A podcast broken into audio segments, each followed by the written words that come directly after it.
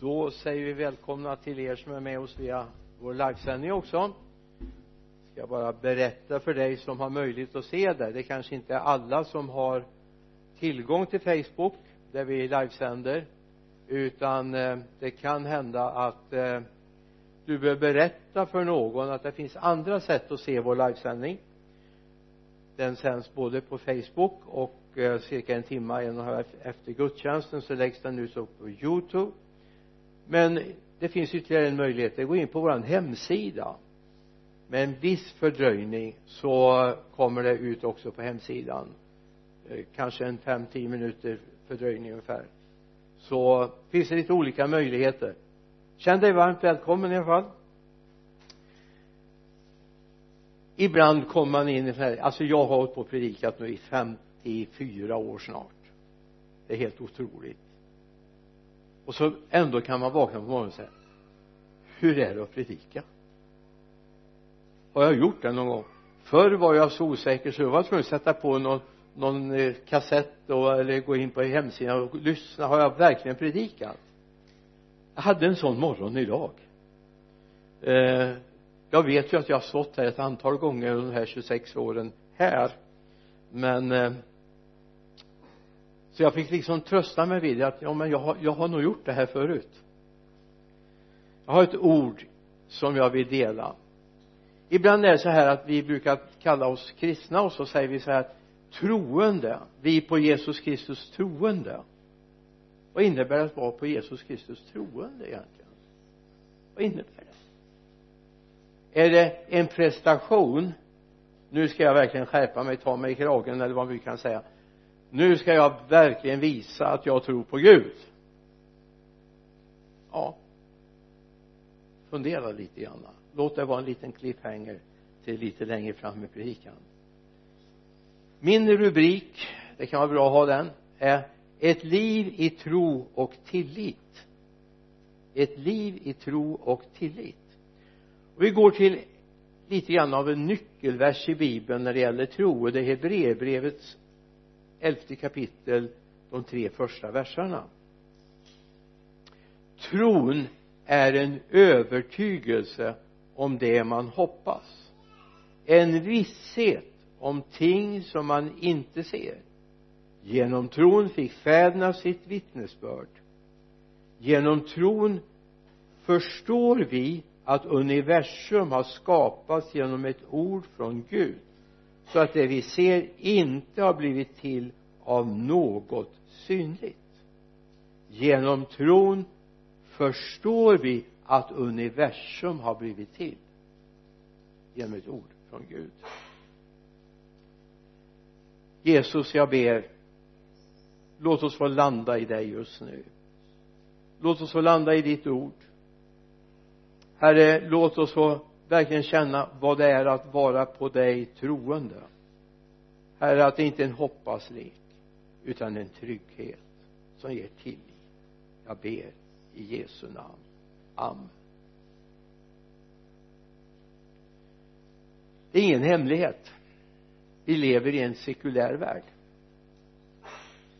Och vi är väldigt lätt påverkade av sekularering det sekulära i det här samhället tankemönster, värderingar vad som är viktigt, vad vi måste satsa på och så vidare. Mycket av det här kommer från den sekulära världen och det är viktigt att vi håller emot. Det är inte jaget som är i centrum. Det är inte jaget som ska tillbes.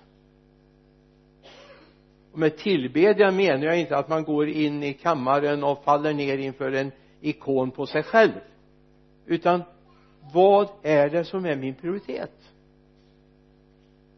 Kroppsidentitet. Sysslar jag med tid, stunder, vad använder jag min tid till? Vi säger ibland när man talar om andliga ting och vi måste få tid att läsa bibeln så säger vi jag har inte tid. Varför då?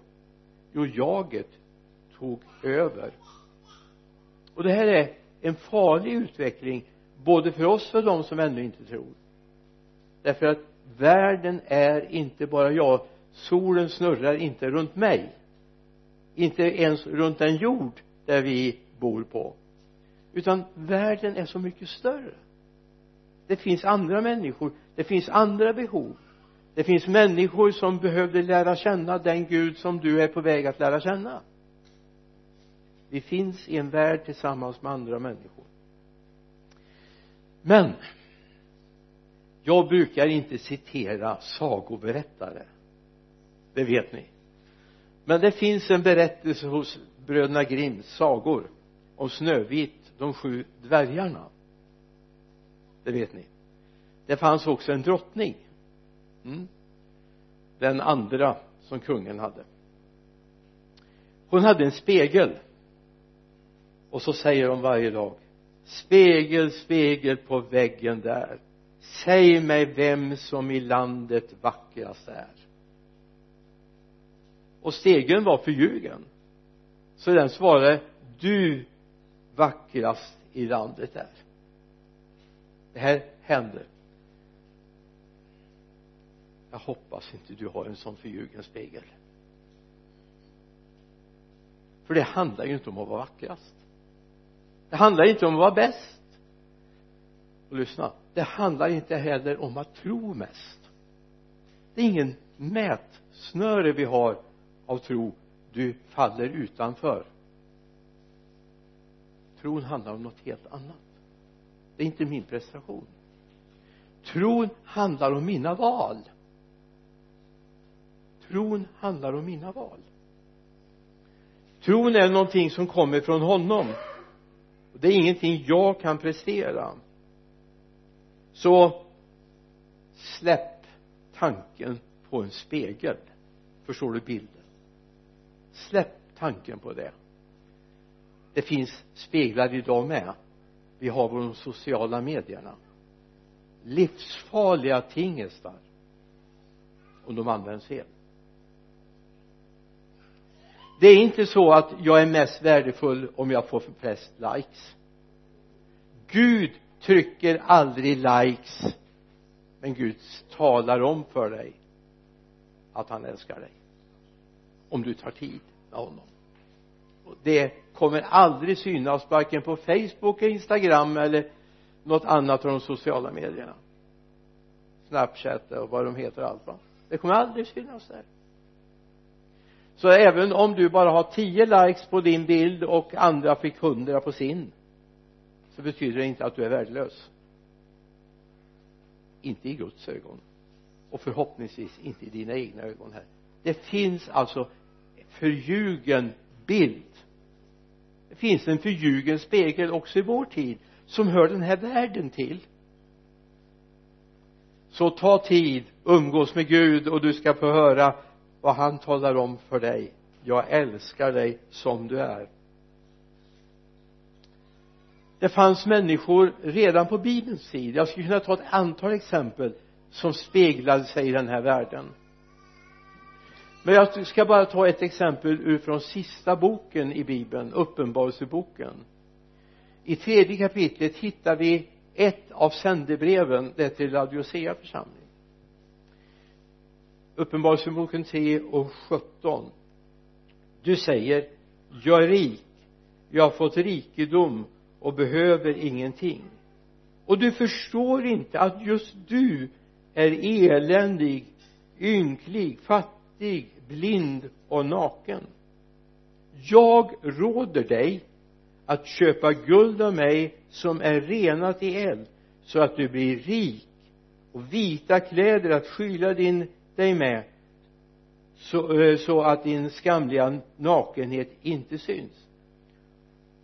Och eh, salva att smörja dina ögon med så att du kan se. Jag råder dig. Gud give att det finge vara ett råd till oss idag.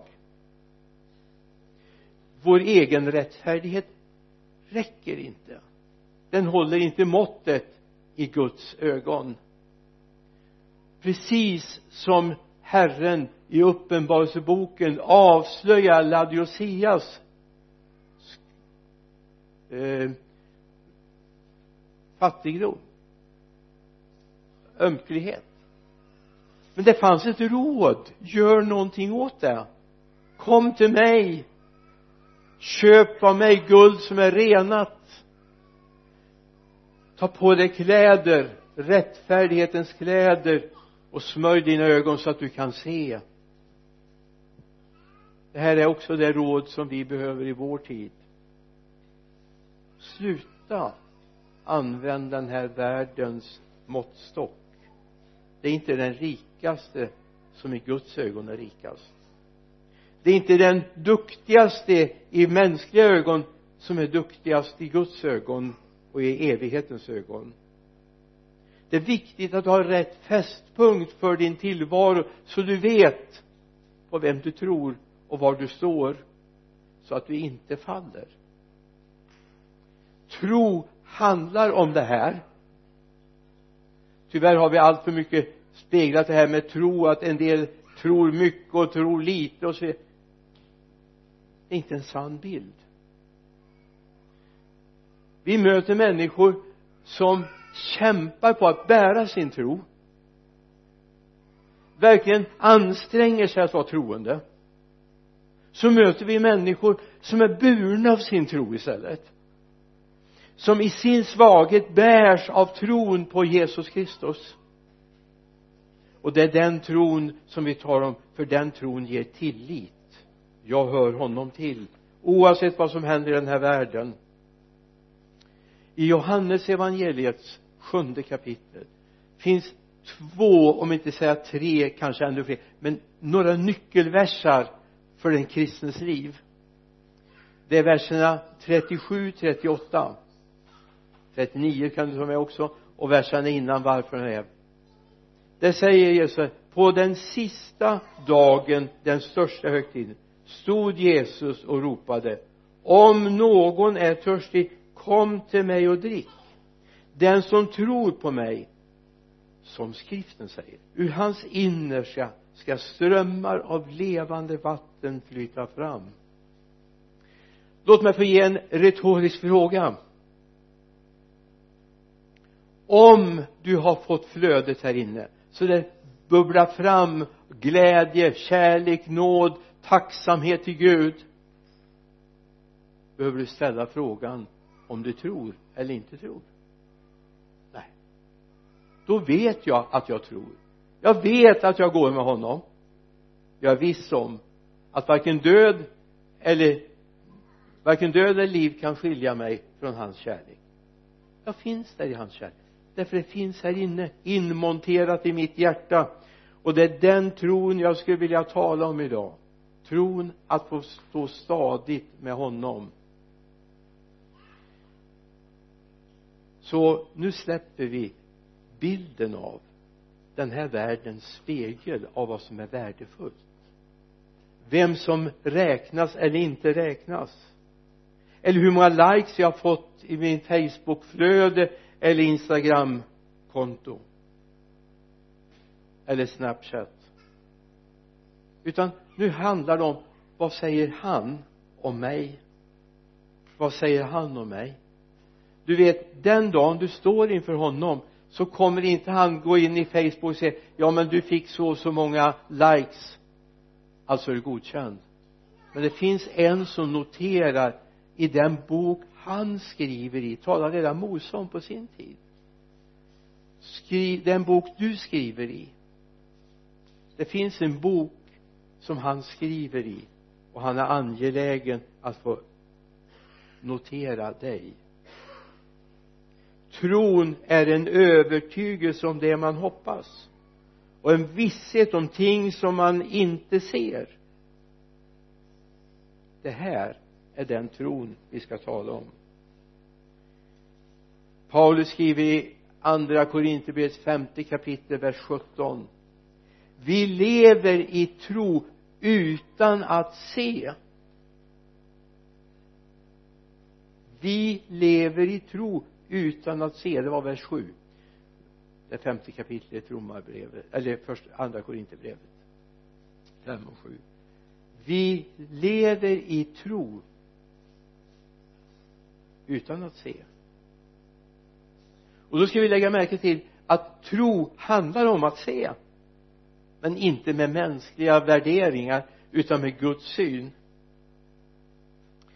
Vi talar om en tro som bär oss inte en tro som vi släpar runt på.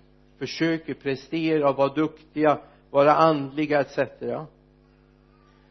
utan vi lever med en tro som vi bär eller bär oss. Då behöver du inte bekymra dig. Okej? Okay, nu är det en svår passage här i livet. Vi går igenom svåra passage. Jag vet av egen erfarenhet att det är tuffa dagar ibland solen lyser inte alltid och det är inte medvind varje dag. Jag vet. Men jag vet en sak. Jag har bottnat i mitt liv i en tro på Gud. Och han bär mig. Han bär mig. Av de här 53 åren har jag ett år som jag kallar för tårarnas år. Jag har nog aldrig gråtit så mycket i hela mitt liv. Början på förra årtiondet. Eller för, förra årtiondet var det. Men aldrig för ett ögonblick levde jag i den känslan att Gud hade övergett mig. Mycket annat hade övergett mig. Många andra hade svikit. Men jag behövde aldrig fundera ett ögonblick på om han hade dragit undan mattan för mig också. Det hade han inte.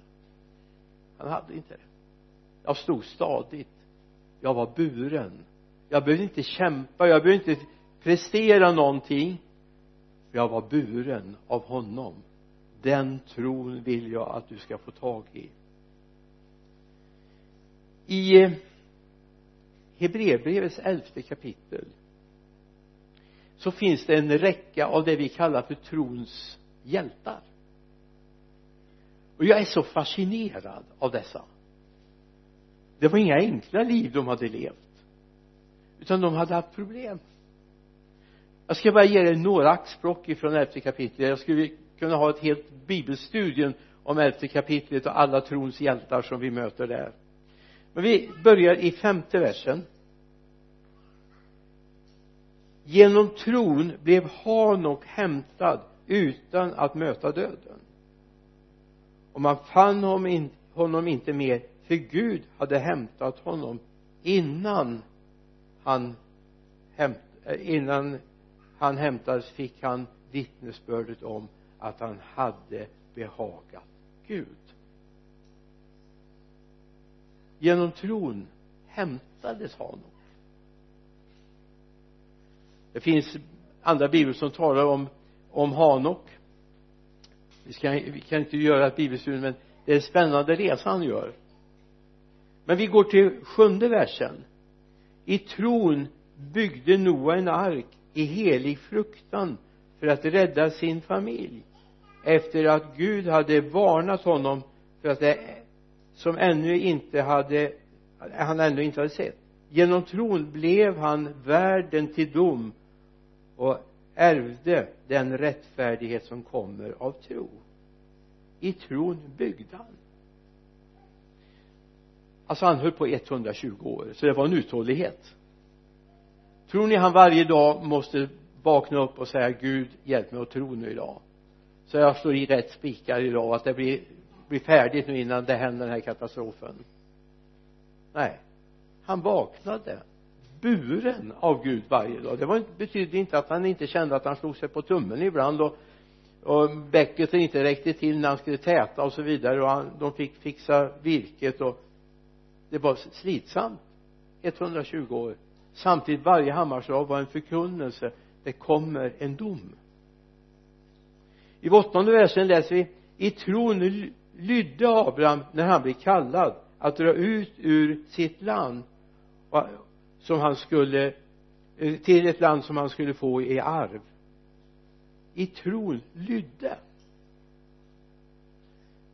Lyssna det här var inte en tro som han var tvungen att prestera. Han var tvungen att vara duktig. Nu, nu ska jag visa världen att jag tror. Han hade inte så många att visa. Han hade familjen. Och så hade han eh, vännerna som bodde runt uppe i Haran där då. Nej i tron lydde han. Varför då? Han var buren av tron. Det var ingen prestation. Det var inte så att han varje morgon måste ha en andakt och be till Gud.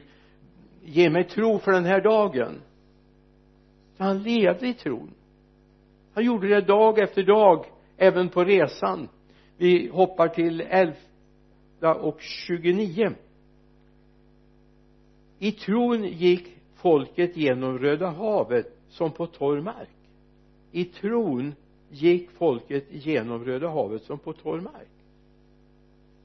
Alltså tron var någonting som styrde, som bar dem, som gjorde att de gjorde det Gud ville att de skulle göra. Det här är något annat än mycket av den trosförkunnelse vi möter i vår tid som talar om att du måste liksom peppa upp dig. Du, du måste ha lite peptalk här nu så att du verkligen är stark i tron här. Nej det handlar inte om det. Det handlar om ett förhållningssätt det är ett val jag har gjort. Jag har valt att stå på tron hos Gud. Jag har valt att tro på honom inte att tro på mig själv och min förmåga. För många av de här människorna som vi läser om de hade sviktat i tron lite nu och då om de bara stått på sin egen förmåga att tro. Och jag är så glad att det handlar inte om din och min förmåga att tro. Det handlar om honom. Det är han som bär inte din och min förmåga ja romarbrevets fjärde kapitel vers 20-21 det står om Abraham. Han tvivlade inte i otro på Guds löften utan blev istället starkare i tron och gav Gud äran. Fullt övertygad om att vad Gud hade lovat det var han också mäktig att hålla. Abraham visste att Gud hade en plan för honom nu hade de haft en lång resa tillsammans. Med Isak. Med sand, eh, sandkornen på stranden. Stjärnorna på himlen.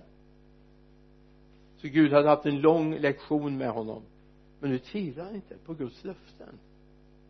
Och det här tror jag är lite grundläggande för oss i vår tid. Vad har Gud sagt? Vad har Gud sagt?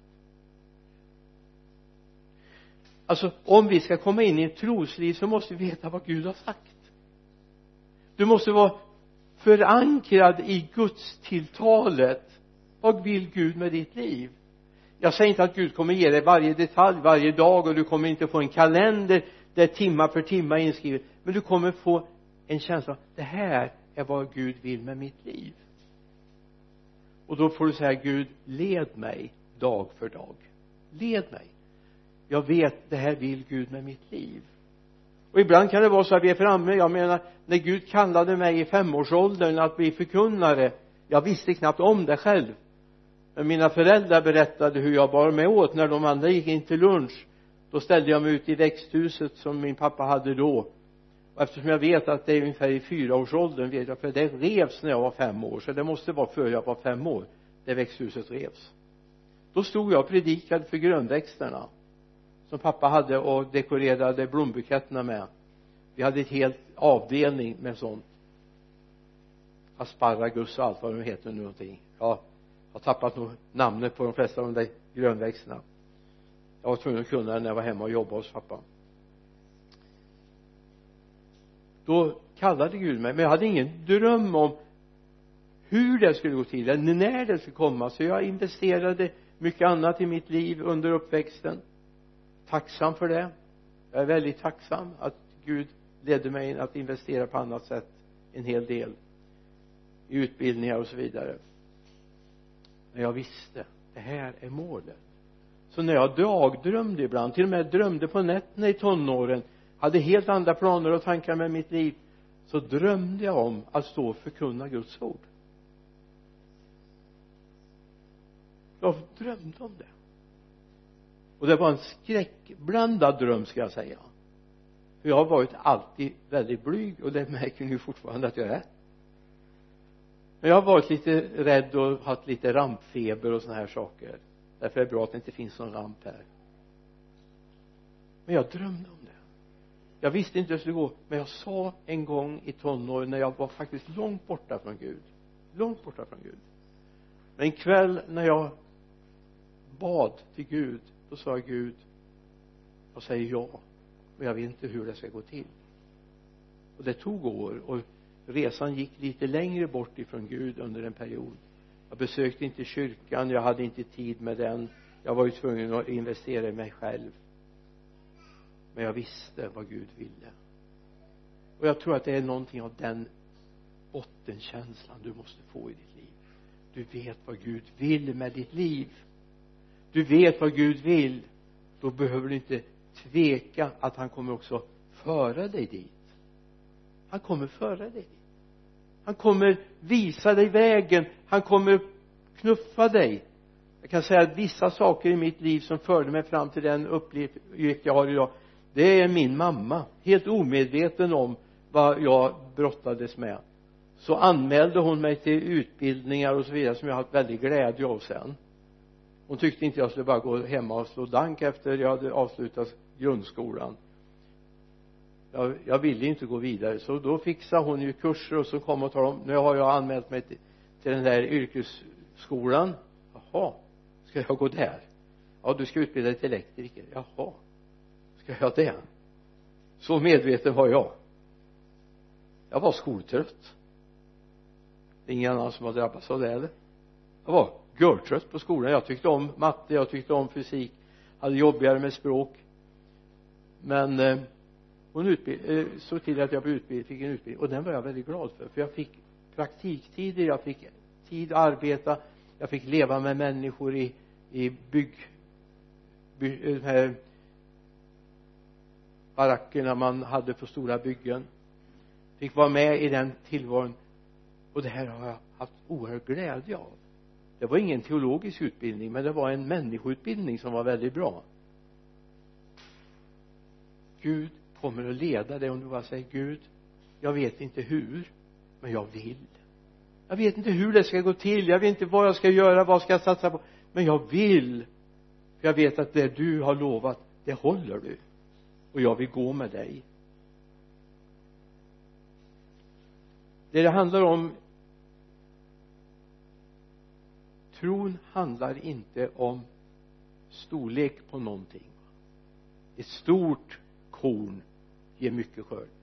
Jesus säger till och med ett senapskorn ger så mycket som man kan flytta ett berg och kasta det i havet. Ett gruskorn kommer inte ha den effekten. Så jag behöver säga kanske ibland har vi tro som är som en sten istället för ett senapskorn en polerad sten ser ju bättre ut än ett senapskorn liten svart. Har du sett ett senapskorn den är jättelitet. Jag som är närsynt jag har svårt att se sånt men la man på ett vitt eh, läskpapper då kunde jag se senapskorn jag har till och med odlat senapskorn på ett fuktat läskpapper. Det blev aldrig någon senap det kan jag väl säga. Det har varit bättre använt kornet direkt. Nu vet jag att det inte är senapen som växer men det går att använda fröna till det helt klart. Jag har varit med om det också. Inte för att jag är huslig för det jag har en fru som sitter här och hon kan dementera direkt så det är lika bra att jag erkänner jag har inte varit huslig. Men jag vet tron handlar inte om jag kan brösta upp mig och säga jag tror. Men viktigt är att jag har en tro som är levande som ett senapskorn som faktiskt kan planteras i jorden och det kan växa upp och bli något stort. Till och med så himlens fåglar kan bygga bo i det säger Jesus. Du har en, en bild av det här till exempel i Matteus 17, 19 till 21 om ni har tro bara som ett senapskorn ska ni säga till det här berget flytta dig dit bort. Och det kommer att flytta sig ingenting kommer att vara omöjligt för er. Så det handlar inte om att jag är jätteduktig jag har en väldig tro jag håller på med peptalk för att tala om hur duktig jag är i tron. Men det handlar om att det är någonting som är planterat i mitt hjärta och det planterar Gud när du umgås med honom. Så kommer det är inte storleken utan den inneboende kraften det inneboende som är viktigt. Tron ger tillit. I Hebreerbrevets tolfte kapitel vers 2 står det och låt oss ha blicken fäst på Jesus trons upphovsman och fullkomnar. när jag satt och läste det så bara va han fullkomnar någonting i mig. Om jag har blicken fäst på honom det finns så mycket i den här världen. Vi lever i en sekulär värld det sa vi förut. Det är så mycket som vill fånga vår uppmärksamhet. Jag tror att det är fler än jag som upplever det. Men om vi har blicken fäst på honom så är han upphovet och han är fullkomnaren av den tro som också växer i ditt hjärta. Så ta tid med det. Frågan jag får ibland hur får jag tron att växa? Får jag tron att växa?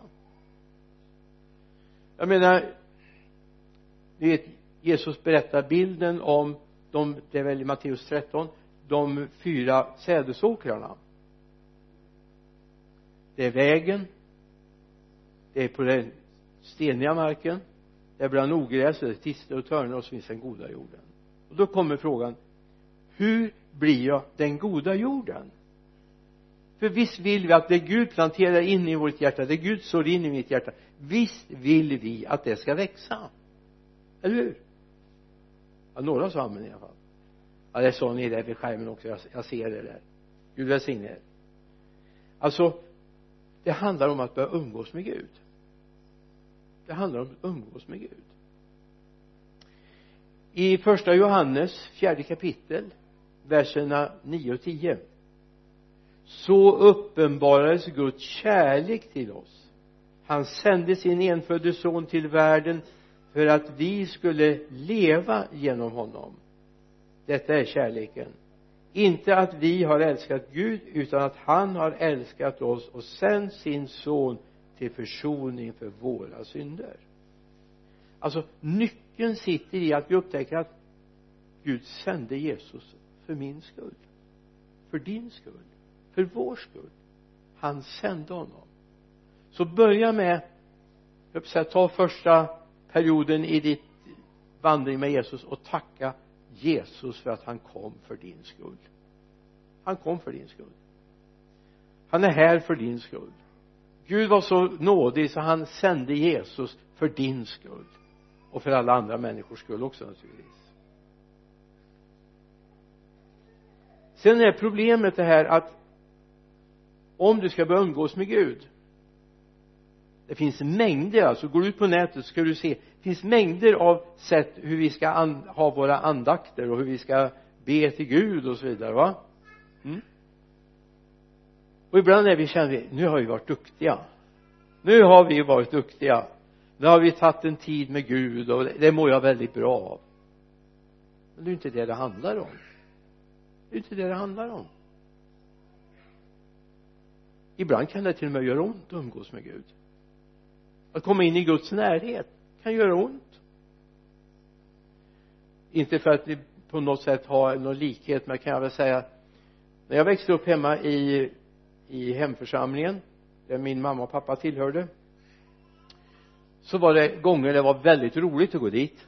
Jätteroligt. Men så fanns det gånger som det faktiskt var väldigt jobbigt att gå dit. Väldigt jobbigt att gå dit. Och det var inte för att det var något fel på gudstjänsten eller att de sjöng fel sånger eller de talade för länge eller vad det nu kan vara. Utan helt enkelt av den anledningen att jag hade gjort saker som jag kände att det fanns en kvinna som hette Hanna. Vi hade en Hanna i våran kyrka det fanns en Hanna i templet också men men eh, det fanns en Hanna hemma. Hanna Svensson hette hon.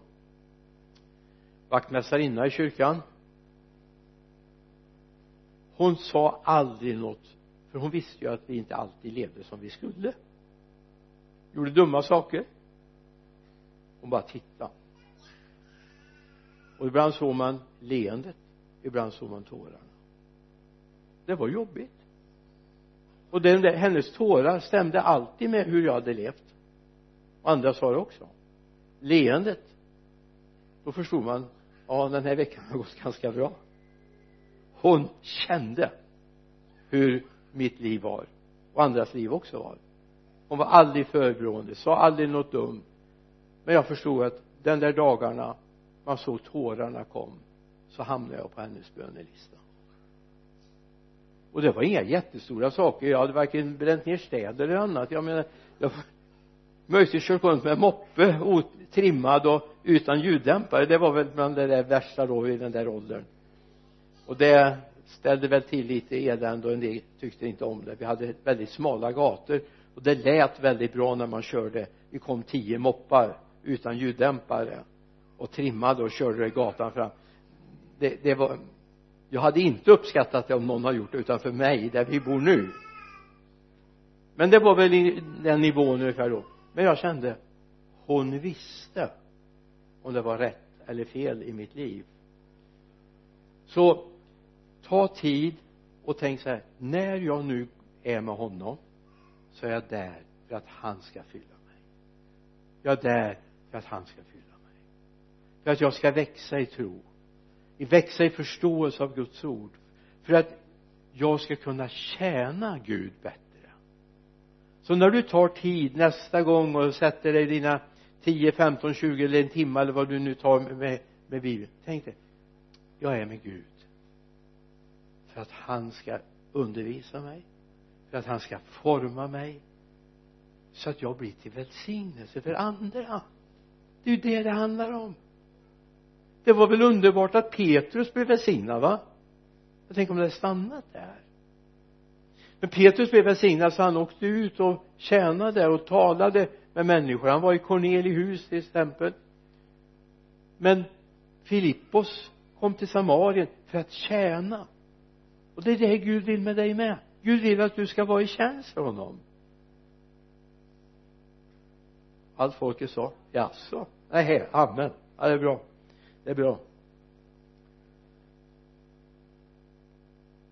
Om du har tid någon gång och ska umgås med någon så att du får möjlighet att vara tillsammans. Jag när jag var ung förkunnare så hade jag förmånen vid ett tillfälle fick jag vara chaufför för en riksevangelist som heter eh, Hedlund John Hedlund.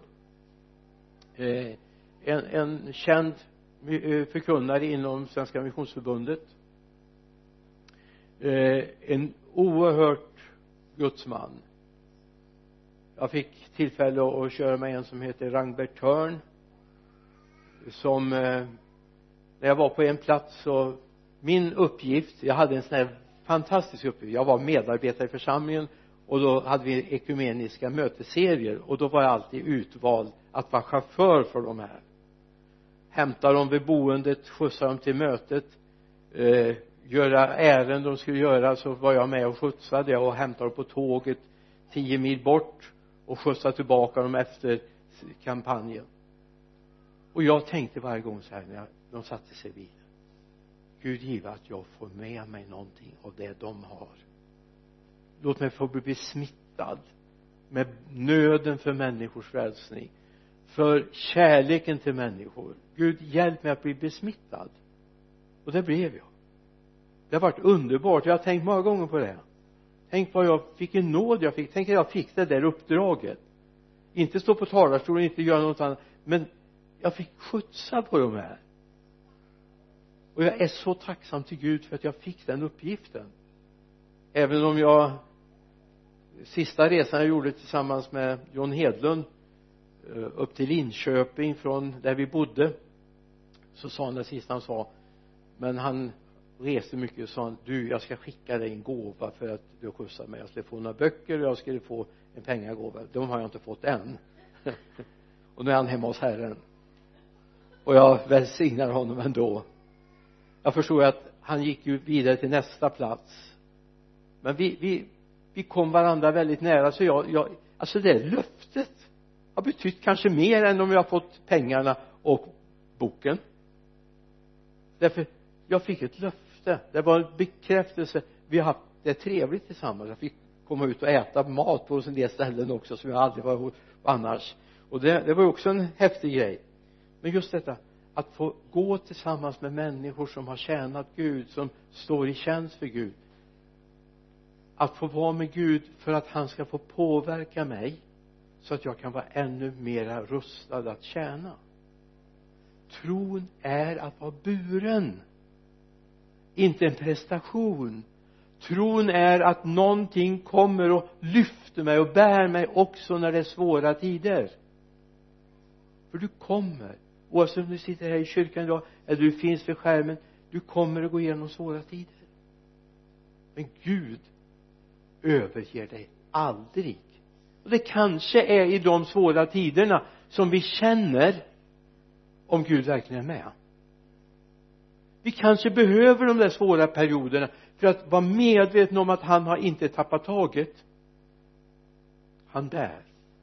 Så min bön, min längtan det som jag egentligen hade med mig den här dagen är att du ska ha en tro som bär dig. Du ska inte behöva bära den. Du är buren av honom därför du har beslutat dig för att han ska vara med dig alla dagar. Då kommer han vara det ska vi be tillsammans? Himmelske far jag tackar dig för att du ser varenda en som har varit med den här stunden. Ber för dem som har funnits med oss via skärmen. Välsigna dem. Låt dem få upptäcka herre att de kan få en tro som lyfter, bär dem även när det är svåra tider. Herre som hela tiden ropar i mitt inre jag älskar dig. Jag är med dig. Jag går med dig. Herre jag ber att om någon som lyssnat idag inte har den relationen till dig så ber jag att den ska få det. Gå ut ifrån den här söndagen medvetna om att det är du som bär oss det är inte vi som bär dig utan det är du som bär oss. Tack herre för att du hör oss. Amen.